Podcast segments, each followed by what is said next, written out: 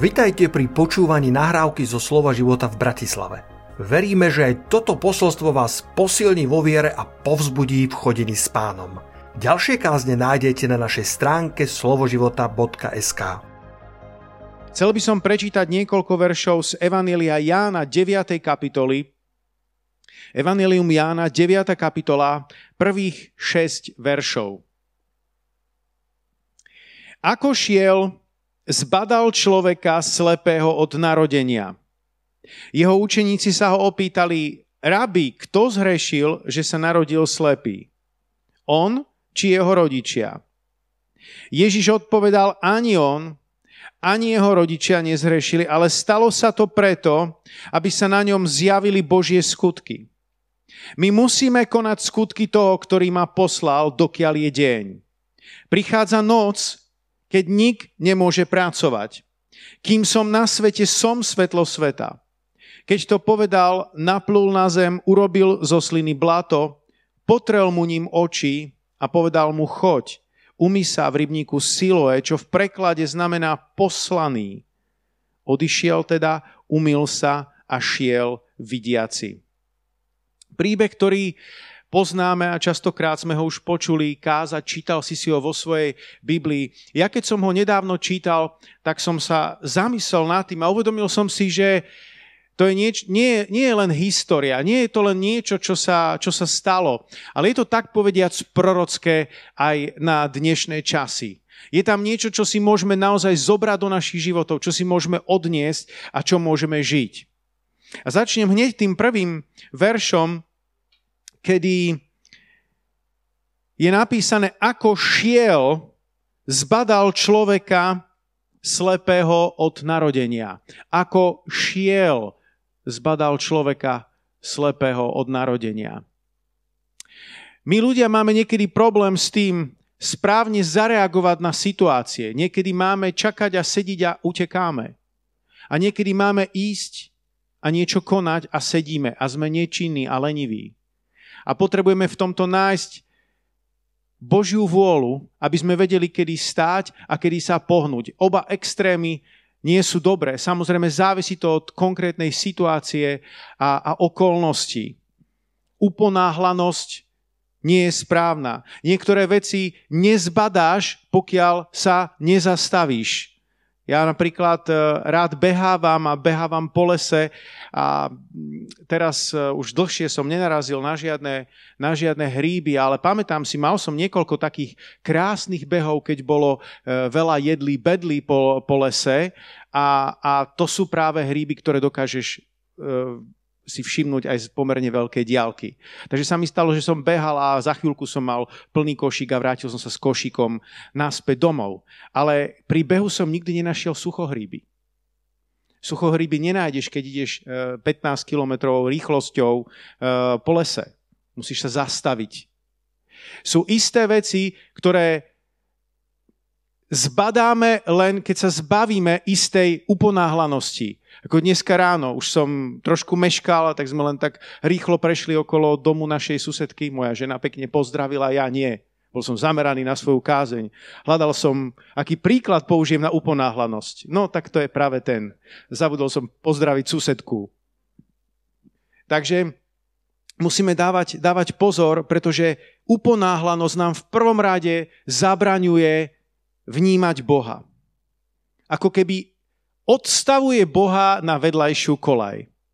Poznáte ten, ten prechod e, železničnej tráte cez, cez Nobelovú, tu nedaleko. Tam sú dokonca až dve koleje, cez ktoré, cez ktoré prechádzaš, ak ideš odtiaľto smerom k železničnej stanice, e, stanici Vinohrady. A na jednej tej kolaji premávajú vlaky dosť často a tá druhá je taká odstavená kolaj k starej továrni. Tam e, naozaj len sem tam niekde, niekedy ide nejaký, nejaký vlak, kedy ho posúvajú. A niektorí ľudia Boha odstavili na vedľajšiu kolaj. Nejakým spôsobom sa to stalo v ich živote. Bože, áno, ja, ti, ja v teba verám. Verím, ja, ja ti dám také pekné desiaté miesto v mojom živote.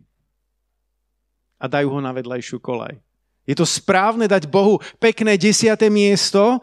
Možno športovci by boli spokojní s pekným desiatým miestom na nejakej medzinárodnej súťaži, majstrovstvách sveta alebo nejakej olimpiáde. Ale Boh nie je spokojný s desiatým miestom. Boh nie je spokojný, keď je odstavený na vedľajšej kolaji v tvojom a mojom živote. Boh je alfa i omega. Boh má byť prvý v tvojom živote. Boh chce byť na tej hlavnej kolaji, na tej Nobelovej, na tej hlavnej kolaji. Tam, keď ideš, tak veľká pravdepodobnosť, že zachytíš nejaký vlak, že proste budeš musieť stáť. A potom je jedno, či, si, či máš osobné auto, či si nákladiak alebo sanitka, musíš zastaviť, keď ide vlak. Keď Boh je na hlavnej kolaji nášho života, musíš zastaviť a dávaš mu prednosť vo všetkom. A tak to má byť bratia a sestry. Tak je to správne. Halelúja. Nešťastnou sestrou uponáhlosti je nesústredenosť. Nesústredenosť. Ja to, ja to badám čoraz viacej okolo seba, vidím to niekedy na sebe, vidím to na druhých ľuďoch, s ktorými prichádzam do, do styku. Nesústredenosť. Ľudia nedokážu prečítať v kuse 200 stranovú knihu. Nemyslím akože za jeden večer, to by som neočakávali, keď aj to je samozrejme možné, ale, ale v zásade ľudia zvyk, zvykli mať nejaký režim. OK, idem čítať túto knižku, tak začnem a, a možno každý deň si prečítam nejak čas za dva týždne je tá knižka hotová. Dnes sa to deje čoraz menej. Ľudia nedokážu prečítať knihu. Niektorí majú rozčítanú 10 knižiek a ani jednu nedočítajú. A niektorí to zabalili a nečítajú už vôbec tak neviem, do ktorej kategórie patríš. Možno si ten vzorný, ktorého som nezmienil, ale vplýva to na nás všetkých. Istá nesústredenosť a potom ťa vyrušuje všetko možné okolo, aby si niekedy neurobil to, čo máš. Na druhej strane tu čítame, že ako šiel zbadal človeka. Na druhej strane isté veci nezažiješ, pokiaľ sa z miesta nepohneš. Možno aj vy si spomínate na situácie, kedy Boh vás nejakým spôsobom volal na nejaké miesto, išli ste na nejakú konferenciu, eh, alebo išli ste niekam, kde ste vnímali, že Boh chce, aby ste boli. A tam ste stretli nejakého kľúčového človeka vo vašom živote. Niekoho, kto mal na, nás, na vás vplyv. Niekoho, kto vám možno pomohol. Niekoho, kto vás možno finančne požehnal. Rôzne, rôzne veci. Možno niekoho, s kým Boh spojil váš, váš život bližšie. Nikdy by sa to nestalo, ak by si nevykročil. Nikdy by, sa to, nikdy by sa to nestalo, ak by si sa na tom mieste neobjavil.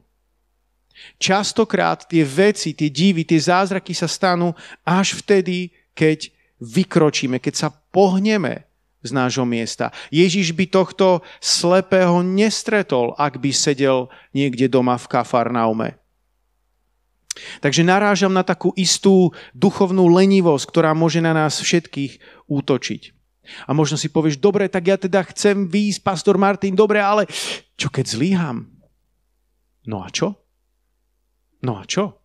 Je oveľa lepšie výjsť, je oveľa lepšie radšej sa sem tam pomýliť a byť aktívny v živote, ako sedieť doma a čakať, čo sa stane. Amen. Čo ak ti nevidie niečo? No, nič strašné sa nestane. Ja som mal v mojom živote, keď som bol mladší, tri pokusy kázať na diskotéke pre mladých. Už som to asi zmieňoval, ale nevadí. Dvakrát mi to vyšlo a bolo to extrémne požehnané. Boh tam zrazu konal nádherné veci. A jedenkrát to vôbec nevyšlo. No a čo? Ale bol tam aspoň pokus. Halelúja. Eh, niekto raz povedal, že zlyhanie nie je možnosť, je to nevyhnutnosť. Zlyhanie je súčasťou úspechu. A ak si už dlho nejako nezlyhal, je to znamenie, že nerobíš nič inovatívne. Neviem, či ste si uvedomili, že napríklad také papierové vreckovky, ktoré bežne ľudia, ľudia používajú, oni nevznikli tak, že niekto vymyslel papierové vreckovky. To vzniklo tak, že niekto cez druhú svetovú vojnu chcel eh, hľadal, ako vyrobiť nejaký filter do plynovej masky. A vôbec to nefungovalo. Bol to neúspech. Tak trošku na tom popracoval a hľadal e, a chcel vyrobiť nejaký studený krem na odlíčenie. Tiež to nefungovalo. A nakoniec z toho spravili vreckovky na jedno použitie v krabičke. To som sa dočítal. A dnes sa v Amerike predá 2 miliardy takýchto vreckoviek. Zaujímavé však. Takže lenivosť nám zabraňuje vykročiť. Lenivosť alebo nejaká taká strašná apatia, kedy všetko dávaš na stranu povinnosti, na stranu Boha dáš niekde na poličku vo svojom živote. Nerob to, neodkladaj Boha niekde na stranu. Chop sa Boha. Ty a ja potrebujeme Ježíša. Ježíš povedal, bezo mňa nemôžete nič konať. My chceme žiť s Ježišom. Kážem správnemu zástupu, chcete žiť s Ježišom? Halelúja. Neber si príklad z lenivca. Jeden verš hovorí, ako sa otáčajú dvere na svojich pántoch, tak lenivec na svojej posteli. Heslo lenivca, čo môžeš urobiť dnes, odlož na pozajtra a máš dva dní voľna. My sa nad tým pousmejeme, ale je to svojím spôsobom tragédia a je to takmer až prekliatie. Musíme prekonať lenivosť, aby sme v danom dni urobili to, čo urobiť máme. Pretože častokrát, keď odložíš to, čo Boh ťa volá urobiť dnes, a to nemusí byť nevyhnutne nejaká duchovná činnosť, môže to byť aj nejaká iná praktická činnosť, niečo, čo máš urobiť e, pre svoju firmu alebo pre svoju, pre svoju rodinu. A keď to neurobiš a stále to len oddialuješ, potom príde čas, kedy máš robiť iné veci, lenže toto tam na teba stále čaká. A to sa ti vracia ako bumerang. Mal si to už urobiť dávno. A pretože si to neurobil, tak teraz sa ti to nakopilo a je toho zrazu strašne veľa. OK, poďme sa ešte pozrieť na tento príbeh viac alegoricky. Keď som čítal a, a, a videl tam toho slepého človeka, samozrejme ten človek bol, bol reálne, reálne slepý, ale uvedomil som si, že Ježiš prichádza dnes ku slepej generácii. Táto generácia je akoby slepá od narodenia. Už sa vám, už sa vám, už ste, keď ste premyšľali, ako funguje tento svet, ako fungujeme v posledných časoch, už sa vám zdalo, že tento svet je tak trošku podobný Sodome a Gomore? Tá bezbožnosť, ktorá tam bola a tá lahostajnosť k núdznym, mimochodom to bol najväčší hriech Sodomia a Gomory, že mali píchu a že sa nezdielali so svojim nadbytkom s druhými ľuďmi, plus rozkvitala tam homosexualita, a to všetko sa završilo proste súdom nad týmito mestami. Ale otázka teraz je, viete, čo sa stalo tesne pred tým súdom v Sodome a Gomore? Ja vám to prečítam. 1. Možišova 19.11. A mužov, ktorí boli pred dvermi domu, ranili slepotou. Všetkých od najmenšieho do najväčšieho, takže ustali hľadať dvere. Predtým než bola zničená Sodoma a Gomora, tak bola slepota. Aj dnešný svet čaká na súd. Raz to príde. A ja nie som jeden z tých prorokov, ktorý to privoláva, že to bude hneď teraz po zhromaždení a tak. Ale príde to. Žijeme v posledných časoch. A predtým, než sa to stane, je tu slepota boli ránení slepotou. Každá generácia je svojím spôsobom v úvodzovkách postihnutá svojou dobou. Ovplyvnená kultúrou svojej doby. A myslím si, že naša generácia zvlášť, i keď si to možno neuvedomujeme, alebo si to nechceme pripustiť. Um, a niekedy nevidíme to, čo máme, lebo duch tohto sveta nám dokáže oslepiť naše oči zaslepiť nás. Ľudia napríklad nedokážu vnímať často krásu prírody. O kráse literatúry už ani nehovorím. Ľudia nedokážu vidieť jedný druhých. Poprosím projekciu, keby tam mohla pustiť jednu fotku. Ľudia nedokážu vnímať jeden druhého. Toto som nezobral z internetu, toto som nafotil sám. Som sa prechádzal po meste a išiel som okolo parku a títo dvaja ľudia ma nesmierne zaujali. Ako spolu komunikujú. určite patria k sebe, lebo sú veľmi blízko jeden druhého. Môj syn mi hovorí, že na čo fotím také, a mne sa práve páčia takéto fotky. Je zaujímavé, že? Ako sú pohltení, ako sa milujú, ako sa... Ale vyjadruje to ducha tejto doby. Vyjadruje to ducha tejto doby. Ľudia sú blízko jeden druhého a pritom vôbec. Ľudia vedia niečo o Bohu, ale pritom absolútne nezažívajú intimitu s Bohom. Preto kážeme tieto posolstva, preto je to veľmi dôležité, pretože Ježiš prichádza, aby uzdravil slepú generáciu. Ježiš prichádza, aby navrátil zrak slepým. Ježiš prichádza na to, aby sme boli vidiaci. A ja teraz nehovorím, že všetci, ktorí ma teraz počúvate, že ste slepí, ale možno žiješ v istom šere. Možno je možné v tvojom živote, aby si lepšie zaostril duchovný zrak. A Ježiš ti môže v tom pomôcť. Ježiš nám všetkým môže pomôcť, aby sme lepšie duchovne videli. Aby sme mali lepší duchovný zrák. Halelúja. Čo je zaujímavé, keď som čítal ďalej, je, že keď Ježiš zbadal toho človeka slepého od narodenia, bola reakcia učeníkov. Rabi, kto zhrešil? To bol spôsob, ako oni zareagovali na túto situáciu. Ty a ja môžeme reagovať veľmi podobne, že budeme chcieť všetko hneď zanalizovať. Kto zhrešil? Kto je za to vinný? Ktorá církev je za to zodpovedná? Alebo kto? My, alebo naši rodičia, alebo Čaputová, alebo Matovič, alebo Fico, alebo mm, Soros, alebo Putin, nájsť hneď nejakého vyníka, nájsť hneď to preniesť na niekoho, na niekoho druhého, obviňovať všetkých ostatných okolo seba. A plus prinášať fantastické analýzy. Áno, je dobré sa niekedy zamysleť a dať si otázku prečo, ale viete čo? Žiadna analýza ešte nepriniesla prebudenie. To vždycky, keď sa nasadíme do modlitby a očakávania a hľadania Boha, tak to je to, čo prináša prebudenie v našom osobnom živote. A ak to začne robiť veľa ľudí naraz, tak príde prebudenie do cirkvy. Ak to začne robiť veľa ľudí po všetkých mestách, tak príde prebudenie do národa. Halelúja. Teraz je jasné, že niektoré veci ovplyvniť nemôžeme. Ale niečo robiť musíme. Mne sa kedysi páčilo slovo aktivista, ale teraz sa mi už nepáči. Už pod vplyvom toho, čo sa deje okolo nás vo svete, aký to má dneska náboj to slovo aktivista, hoci je to v podstate krásne slovo, ale dostalo to takú zelenú radikálnu nálepku, že ja už ani nechcem byť aktivista. Ale v každom prípade Boh chce, aby ty a ja sme boli aktívni.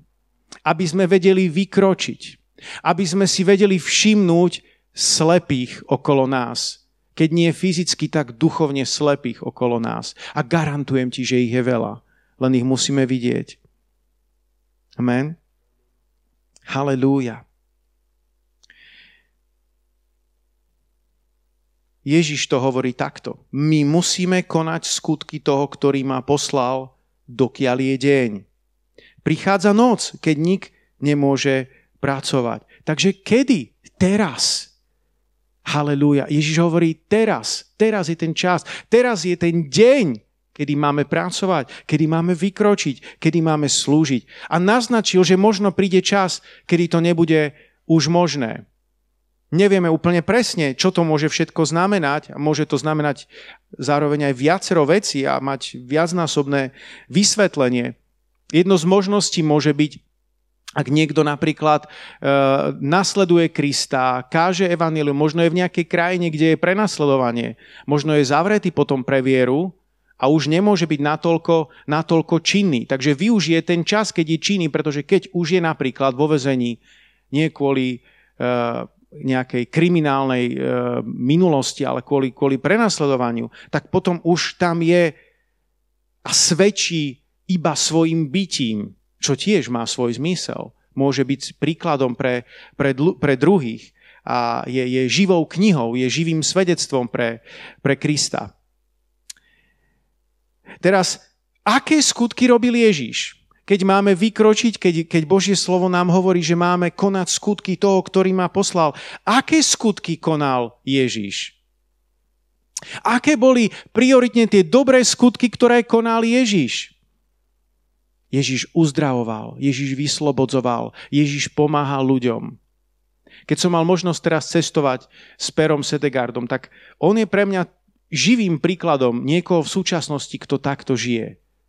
Častokrát bol večer už tak vyčerpaný, veď má už aj svoj vek, 72 rokov a, celý deň uh, bol niekedy, alebo pol dňa bol na nohách, uh, kázal postojačky, modlil sa postojačky za ľudí a bolo to aj fyzicky náročné. A nebola to len rýchla modlitba God bless you, ale to bolo častokrát aj s vypočutím si nejakej, nejakého príbehu daného človeka, zareagovaní, možno také e, rýchle poradenstvo pre daných ľudí.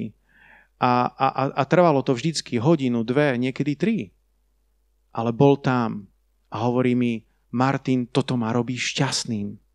Ja keď môžem takto slúžiť, ja som síce veľmi vyčerpaný, ale toto je niečo, čo ma robí šťastným.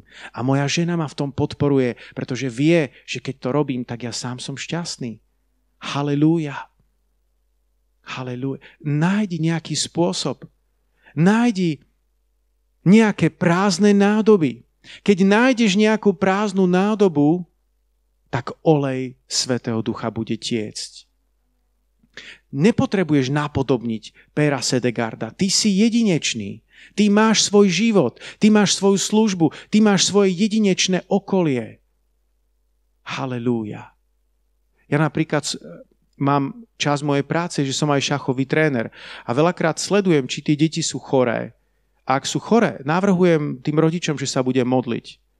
Teraz v jednej rodine je jeden, jedno ťažko, chor, ťažko chorý rodič a dozvedel som sa o tom a modlím sa za tú osobu a sme v kontakte. Hľadám spôsoby, ako slúžiť, hľadám spôsoby, ako, ako preniknúť do toho sveta, v ktorom sa pohybujem. Ty nájdi tiež svoj spôsob, kde ťa Boh dal, kde ťa Boh postavil. Pretože ty máš svoje ruky. Ja nemôžem byť tvojimi rukami. Per Sedegard nemôže byť tvojimi rukami a tvojimi nohami. Ty chodíš na tie miesta, na ktoré nechodí nikto iný. A tam s tebou chce byť Ježiš. Amen. Halelúja. Takže aké skutky robil Ježíš. A mimochodom ešte jednu vec k tomuto chcem povedať, veľmi dôležitú, pretože keď povieme uzdravenia, vyslobodenia, zázraky, tak možno si povieš, ale toto nie je pre mňa, ja nie som dar služobnosti a ja neviem ako. Biblia nám hovorí, že veriaci to majú robiť. Veriaci majú klás ruky na chorých a chorí budú uzdravení. A mimochodom, tvoja úloha nie je vyrobiť nejaký zázrak. Tvoja úloha nie je teraz ukázať, že naozaj, naozaj diví zázraky, že si ako taký kolotoč, na ktorom sa proste dejú všetky divy a zázraky. Nie, to nie je tvoja úloha. Tvoja úloha je len byť ochotný a proste položiť ruku na niekoho, ponúknuť svoju modlitbu. A mimochodom, ľudia, ktorí nie sú aj veriaci, toto vnímajú ako veľký akt Božej lásky a záujmu aj keby sa nič nestalo, aj keby sa nestalo, že danému človeku sa zlepší situácia, oni si to budú aj tak vážiť a budú radi, že je tu niekto, kto na nich myslí, nie je tu niekto, kto im chce dobre, je tu niekto, kto sa za nich pomodlí. Halelúja. Halelúja. Tak len buď ochotný. Urob, čo môžeš, modli sa s vierou, ako vieš a ostatné nechaj na pána. Amen. Halelúja. A mimochodom, Ježiš tam urobil taký kreatívny spôsob.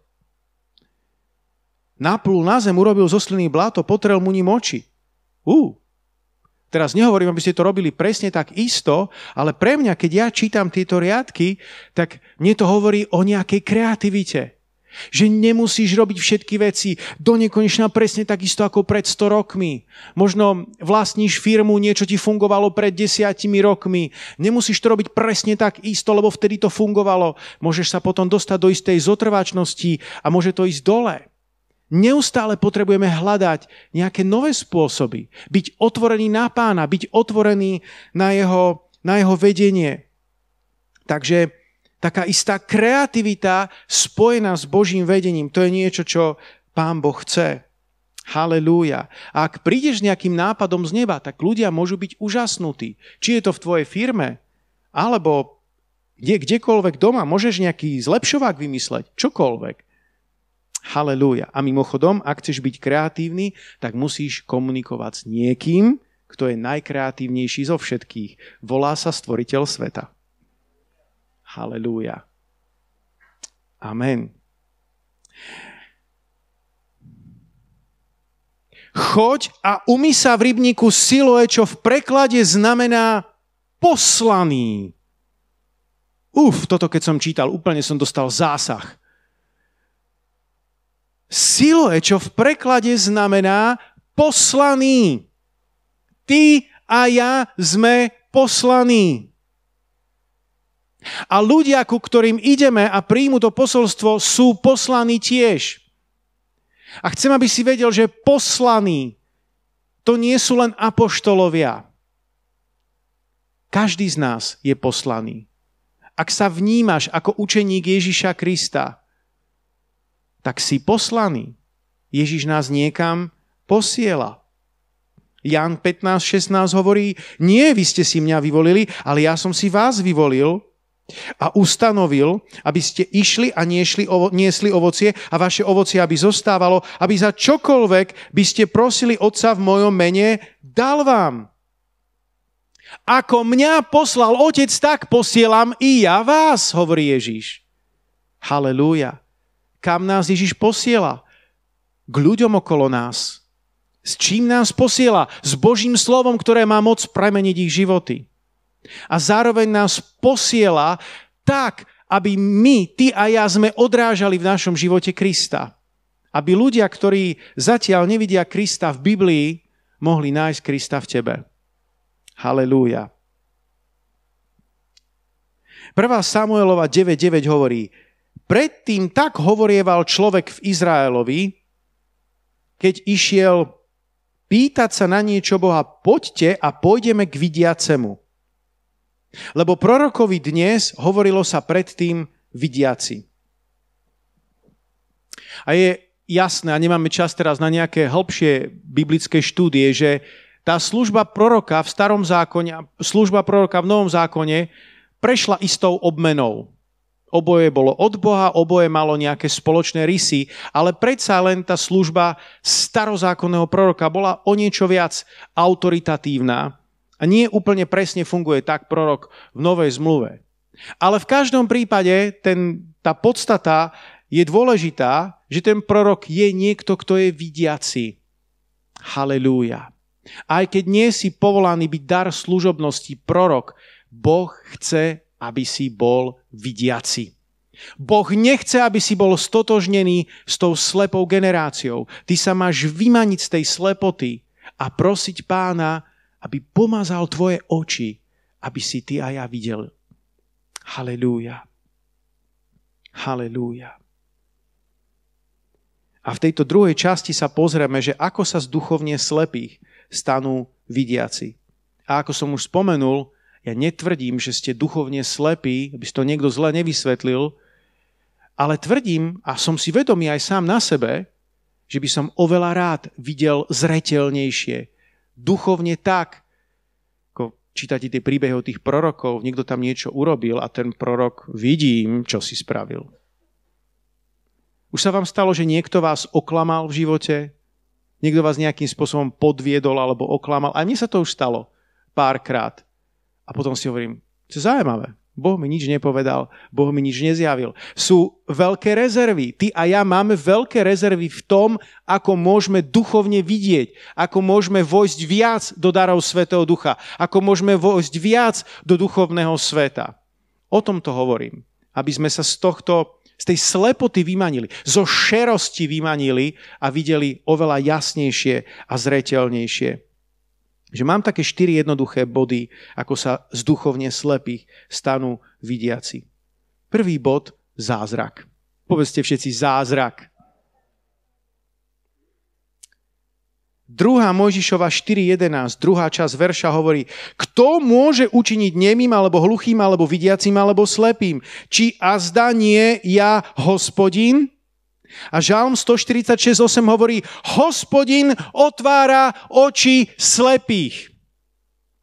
A to je niečo, čo si musíme uvedomiť, že pri všetkej našej snahe, pri všetkom tvojom úsilí, duchovnom úsilí, modlitbe, čítaní Božieho slova, pôstu, čokoľvek budeš robiť, pri všetkých tvojich duchovných aktivitách, ak sa aj tak niečo má stať, tak je to zázrak a je to milosť Božia, že Boh niečo z neba urobil.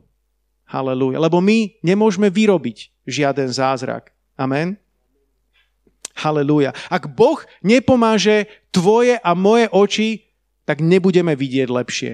Ak sa Boh nedotkne nášho srdca, tak zostane stále kamenné a tvrdé. Ak sa Boh nedotkne našej mysle, tak stále budeme kopírovať myšlienky tohto sveta. Ak Boh nepríde 30. septembra do volebných miestností, tak je so Slovenskom amen bez haleluja. My potrebujeme Boha vo svojom živote. Amen. Potrebujeme, aby sa dotkol každého z nás. A je pravda, že my môžeme vytvoriť, nazývam to podhubie pre zázrak. Viete, že v istom podhubí dokážu hríby rásť. Keď tam nie je vytvorené to podhubie, keď je úplné sucho, tak tie hríby nevyrastú. Ty a ja vytvárame isté podhubie pre zázraky. A to môže byť niekoľko vecí, ktoré nám v tom pomôžu. Môže to byť pokora, môže to byť zbožná túžba a istá atmosféra. O tom budem hovoriť práve teraz. Pokora. V súvislosti so slepotou a videním. Jan 9.41. Ježíš im odpovedal, farizeom, keby ste boli slepí, nemali by ste hriech. Vy však hovoríte, vidíme a tak váš hriech zostáva. To je zaujímavé však. Oni sa považovali, že my sme tí vidiaci, my to vieme, my to máme, my to vidíme. A Ježíš ich musel za to napomenúť. Čo chýbalo týmto farizeom? Pokora. Vždy mi to pripomína môjho spolužiaka na strednej škole, kedy sme sa cez prestávku učili na písomku. A všetci sme boli veľmi pokorní, pretože tá písomka bola ťažká a učiteľka zlá. Prísna. Ja nič neviem. A toto je čo? A toto je čo? Toto mi povedz ešte. A jedného spolužiaka sme mali, ktorý bol v úplnej pohode. Ja všetko viem. Ja tomu rozumiem.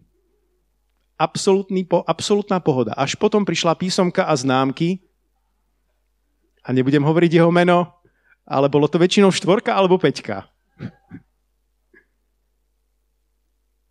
Chýba nám niekedy pokora.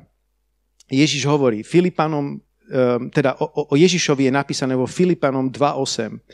Ponížil sa a stal sa poslušným až na smrť, a to na smrť a to, a to smrť na kríži. Takže o čom je, je tento verš? Ježíš sa ponížil, alebo môžeme povedať aj pokoril sa, bol poslušný a tá poslušnosť išla až na smrť. To znamená, bola to poslušnosť, ktorá bola kontinuálna, ktorá bola vytrvalá. Ježíš zotrval v nastúpenej ceste. To je niekedy najťažšie. Veľa ľudí vie niečo rýchlo začať a potom skončí ale zotrvať na nastúpenej ceste, to je niečo, čo je dôležité. Byť pokorný, poslušný a zotrvať a to obnovuje tvoj duchovný zrak. Viete, na, na píche je úplne najhoršie to, že ona je maskovaná. Žiaden pyšný človek nepovie, no ja som taký pyšný.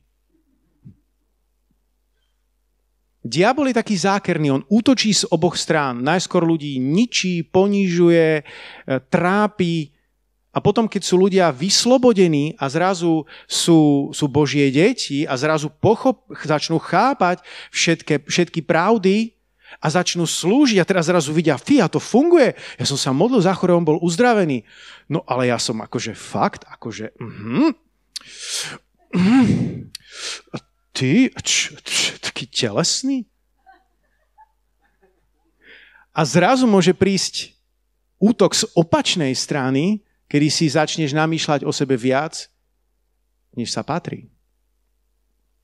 A my sa musíme zbaviť akejkoľvek pýchy, ak chceme vidieť. Krásny príklad je takisto Náman sírsky, malomocný, ktorý prišiel tam za prorokom, aby bol, bol uzdravený. A prorok ho poslal umyť sa do Jordánu.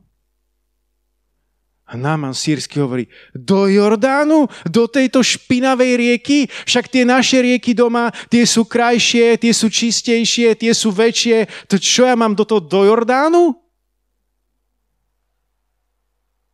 Národná pícha. Ty a ja sa musíme zbaviť každej národnej pýchy. Môžeš mať rád svoj národ, môžeš byť patriotom, ale nesmieš byť nacionalistom v zmysle, že povyšuješ svoj národ nad iné národy. Musíme si dať pozor na bratislavskú pýchu. Všetci, ktorí ste bratislavčania, povedzte amen.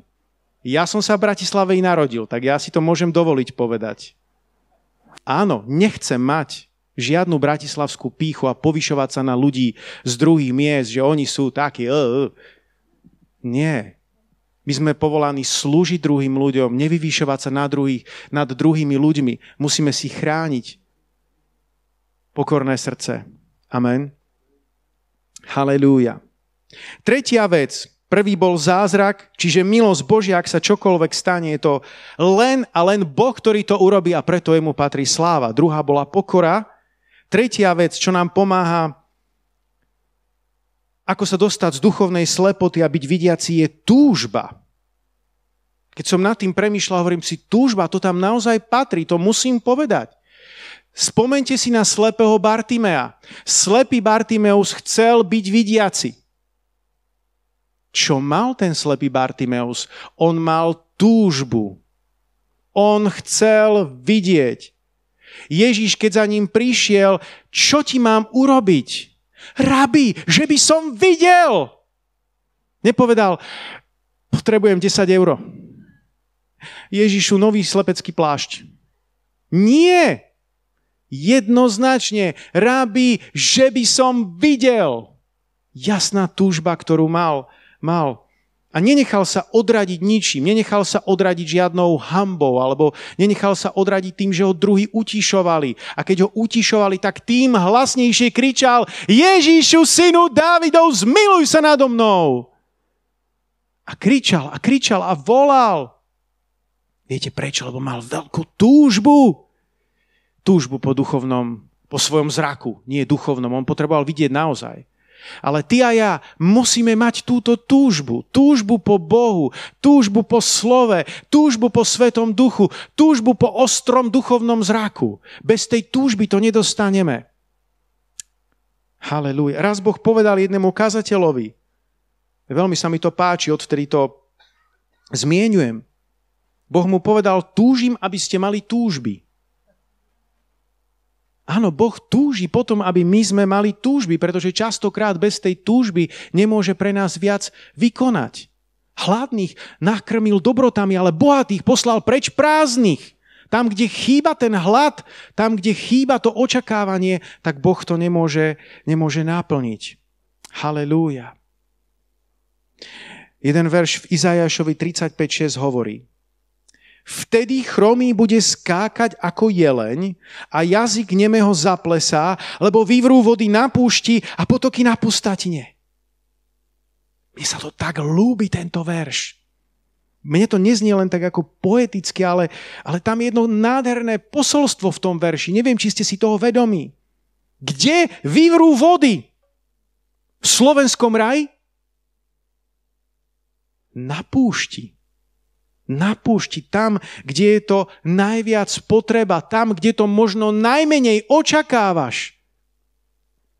A pre mňa je to nádherné, pretože častokrát ľudia prídu za mnou a pastor Martin, ja sa cítim taký suchý a kde sú tie vody a kde je to... A na jednej strane, áno, môžeš zažiť občerstvenie v cirkvi, ale takéto zaslúbenie ti dáva možnosť, že ty môžeš zažiť Boha, aj keď si niekde sám, aj keď sa cítiš ako na púšti, už nemusíš byť ďaleko v tej chvíli od toho, ako vytrisknú pramene. Možno je to len pár sekúnd, možno je to len malá chvíľka, ktorá ťa delí od toho, že vytrisknú tie Božie prámene. Halelúja. Sláva ti, Pane. Izaja 43.19 hovorí, hľa, robím čosi nové, teraz to klíči, či to nebadáte. Áno, urobím cestu na púšti a rieky na pustatine. Kde budú rieky? V Podunajskej nížine? Na pustatine. Halelúja. Kde bude tá cesta? Cesta D jednotka, nejaká diálnica? Kde? Na púšti. Halelúja. Je to istej svetej nespokojnosti, ktorú môžeš mať vo svojom živote. Dovolenej svetej nespokojnosti. Nie takej tej frustrácie, tak ja už končím, ja mám toho dosť, ja už nebudem chodiť ani do cirkvi a tento ma naštvala, tam tá sestra, to je hrozné, a ja už končím. Nie, nehovorím o takejto frustrácii, ale hovorím o istej svetej nespokojnosti, kedy si uvedomuješ, mohlo by to byť oveľa lepšie, ale závisí to na mojom hlade, ktorý môžem mať voči Bohu. A z tohto hladu a z tejto túžby sa potom rodí niečo Božie. A odstraňuje sa tvoja, tvoja slepota a začínaš konečne vidieť tak, ako máš vidieť. Halelúja. Skutky 13.52 hovorí, učeníci boli naplnovaní radosťou a svetým duchom. Pozor, to nie je skutky 2. kapitola, kedy bol zoslaný Duch Svetý, to je skutky 13. kapitola. To znamená, že učeníci boli znova a znova a znova naplňovaní Svetým Duchom. Nestačí len raz prísť k pánovi, aby ťa požehnal, aby ťa naplnil Svetým Duchom, ale znova a znova ho musíme žiadať. Páne, potrebujem ťa. Páne, viac teba. Páne, viac tvojho Svetého Ducha. Páne, naplň ma znova. To je niečo, čo sa Bohu, Bohu páči. Halelúja. A potom spolu s Duchom Svetým, Svetým príde veľká priateľka, radosť. Halelúja. Boli naplňovaní radosťou a Svetým Duchom. No a posledná štvrtá vec. Už sme hovorili, čo potrebuješ, aby sa z duchovne slepého stal vidiaci zázrak, pokora, túžba. A štvrtý bod je atmosféra. Keď som sa pripravoval na túto kázeň, ešte mi tam niečo chýbalo. Hovorím, atmosféra? A našiel som dva také dobré priliehavé verše. Prvá Samuelova 10.10. 10. Keď potom prišli tá na vršok Boží hľa, družina prorokov išla proti nemu. Vtedy prišiel na neho duch Boží a prorokoval medzi nimi. Všetci, ktorí ho predtým poznali a uvideli ho v prorockom vytržení, si vzájomne kládli otázku, čo sa stalo Kíšovmu synovi. Či je aj Šaul medzi prorokmi? Toto je z obdobia, kedy Saul ešte nebol kráľom, je to, je to tesne predtým. A, alebo proste približne v tom čase, keď sa to všetko ešte len, len, len začalo diať v jeho živote, nie je to z času, kedy už zlíhal. A mal dobré srdce. Saul mal vtedy dobré srdce, ale bez hĺbších duchovných skúseností. A zrazu tento Saul ani nevie ako, zrazu sa ocitol medzi prorokmi, a prorokoval s nimi. Prečo? Prečo? Zrazu sa ocitol v istej prorockej atmosfére. Zrazu sa ocitol v prostredí, kde to duchovne vrelo, kde to žilo a on bol úplne normálne nasiaknutý tou atmosférou a zrazu začal reagovať ako aj oni. Halelúja. A je tu dokonca ešte ďalší verš z času, keď Saul už bol kráľom a zlyhal a nenávidel vtedy Dávida a chcel ho zabiť. V 1. Samuelovej 19.20 sa hovorí, že Saul poslal poslov, aby vzali Dávida. Myslím si, že tie jeho poslovia viac menej mohli odrážať to, čo prežíval aj Saul. a keď prišli, videli zhromaždenie a videli zhromaždenie prorokujúcich prorokov a Samuela stáť, postaveného nad nimi, vtedy prišiel duch Boží na poslov Saulových a prorokovali aj oni. To je jeden z najzvláštnejších veršov v Biblii. Tak oni ho idú zatknúť, idú tam, my sme poslaní od kráľa, my máme na to papiere, my vás ideme zatknúť a prídu zrazu medzi prorokujúcich ľudí a namiesto toho, aby ho aby zatkli, tak začnú prorokovať. Prečo? To sa ako mohlo stať? Atmosféra. Atmosféra, prorocká atmosféra, ktorá tam bola. Znova to tam duchovne vrelo, žilo a tí ľudia boli úplne vtiahnutí, ponorení do tej atmosféry. Toto je tiež niečo, čo sa deje a čoho si ty a ja potrebujeme byť vedomí. Deje sa to inak aj prirodzene. Môžeš uh, porovnať niekedy firmy, môžeš ísť byť v nejakej firme, zrazu prídeš do nejakej inej firmy a uh, úplne iná atmosféra, ktorú tam zažívaš. Atmosféra povzbudenia, atmosféra kreativity. Alebo môže to byť nejaká atmosféra športových klubov. Niekto je v športovnom klube, ktorý je úplne na odpis ale drží sa a zoberie ho nejaký iný klub a zrazu príde do iného klubu a hú, tam to žije, tam sa trénuje, tam sa maká, tam sa pozbudzuje. Ten človek je úplne vtiahnutý do tej atmosféry. To, čo by nedokázal urobiť v tom predchádzajúcom klube, zrazu v tom druhom klube je všetko možné. A veľmi podobne je to aj v cirkvi živého Boha. Preto sme tu každú nedelu, aby sme spolu vytvárali atmosféru Svetého Ducha. Halelúja. Aby sme spolu očakávali na pána. Aby sme ho spolu chválili. Aby sme sa spolu modlili. Aby sme spolu verili za veľké veci, ktoré Boh bude konať na Slovensku. Halelúja. Preto drž sa Božieho ľudu. Drž sa ľudí, ktorí vzývajú pána z čistého srdca. Drž sa tých, ktorí milujú pána. Nechaj sa nimi inšpirovať. Nasiakni sa takou atmosférou Svetého Ducha. To je niečo, čo ti pomáha, aby si opustil a, a, a sa svoje šero alebo slepotu a prišiel a bol vidiaci. A všetok ľud povie Amen. Poďte, postavme sa spoločne. Halelúja. Halelúja. Sláva Tebe, Páne. Oče, ja ťa chválim a ďakujem Ti, že som mohol dnes odovzdať toto posolstvo, Páne, ktoré verím, že je, že je od Teba pre nás, Páne. Halelúja. Halelúja. Páne, okolo nás je mnoho ľudí, ktorí sú slepí. Páne, táto generácia pripomína slepú generáciu. Ale ty si povolal svoj ľud. Ty povolávaš svoj ľud, pane, nielen nás, ktorí sme tu, ale tvoj ľud, ľudí, ktorí sú veriaci, ľudí, ktorí sú znovu zrodení po celom Slovensku. Ty nás povolávaš, aby sme boli vidiaci. Ty chceš, Pane, aby sme mali naostrený svoj duchovný zrák. Ty chceš, aby sme mali čisté srdce, lebo Tvoje slovo hovorí, že tí, ktorí majú čisté srdce, budú vidieť Boha. Ježíšu, tak ťa prosím práve teraz. Prosím ťa za všetkých, ktorí počuli toto posolstvo tu, na Tomášikovej. A tí, ktorí ho počujú aj dodatočne, modlím sa, Pane, za každého jedného z nich. Modlím sa za nás, ja sa cítim toho súčasťou a prosím ťa, páne, pomáš naše oči. Očisti naše srdcia. Daj, páne, aby sme videli tak, ako vidíš ty. Aby sme videli tvojimi očami ľudí okolo nás. Pozerali sa na tento svet s láskou. Pozerali sa na tento svet tvojimi očami vedeli vnímať potreby druhých ľudí okolo nás. Zbav nás, Pane, každej uponáhlanosti, roztržitosti, nesústredenosti. A zároveň, Pane, nedovol, aby sme si iba niekde doma hoveli v kresle, ale aby sme vedeli vykročiť. Vedeli povedať áno. Vedeli prísť k ľuďom, ktorí naozaj potrebujú pomoc, ktorí potrebujú uzdraviť srdcia, alebo uzdraviť dušu, alebo uzdraviť ich choré telo.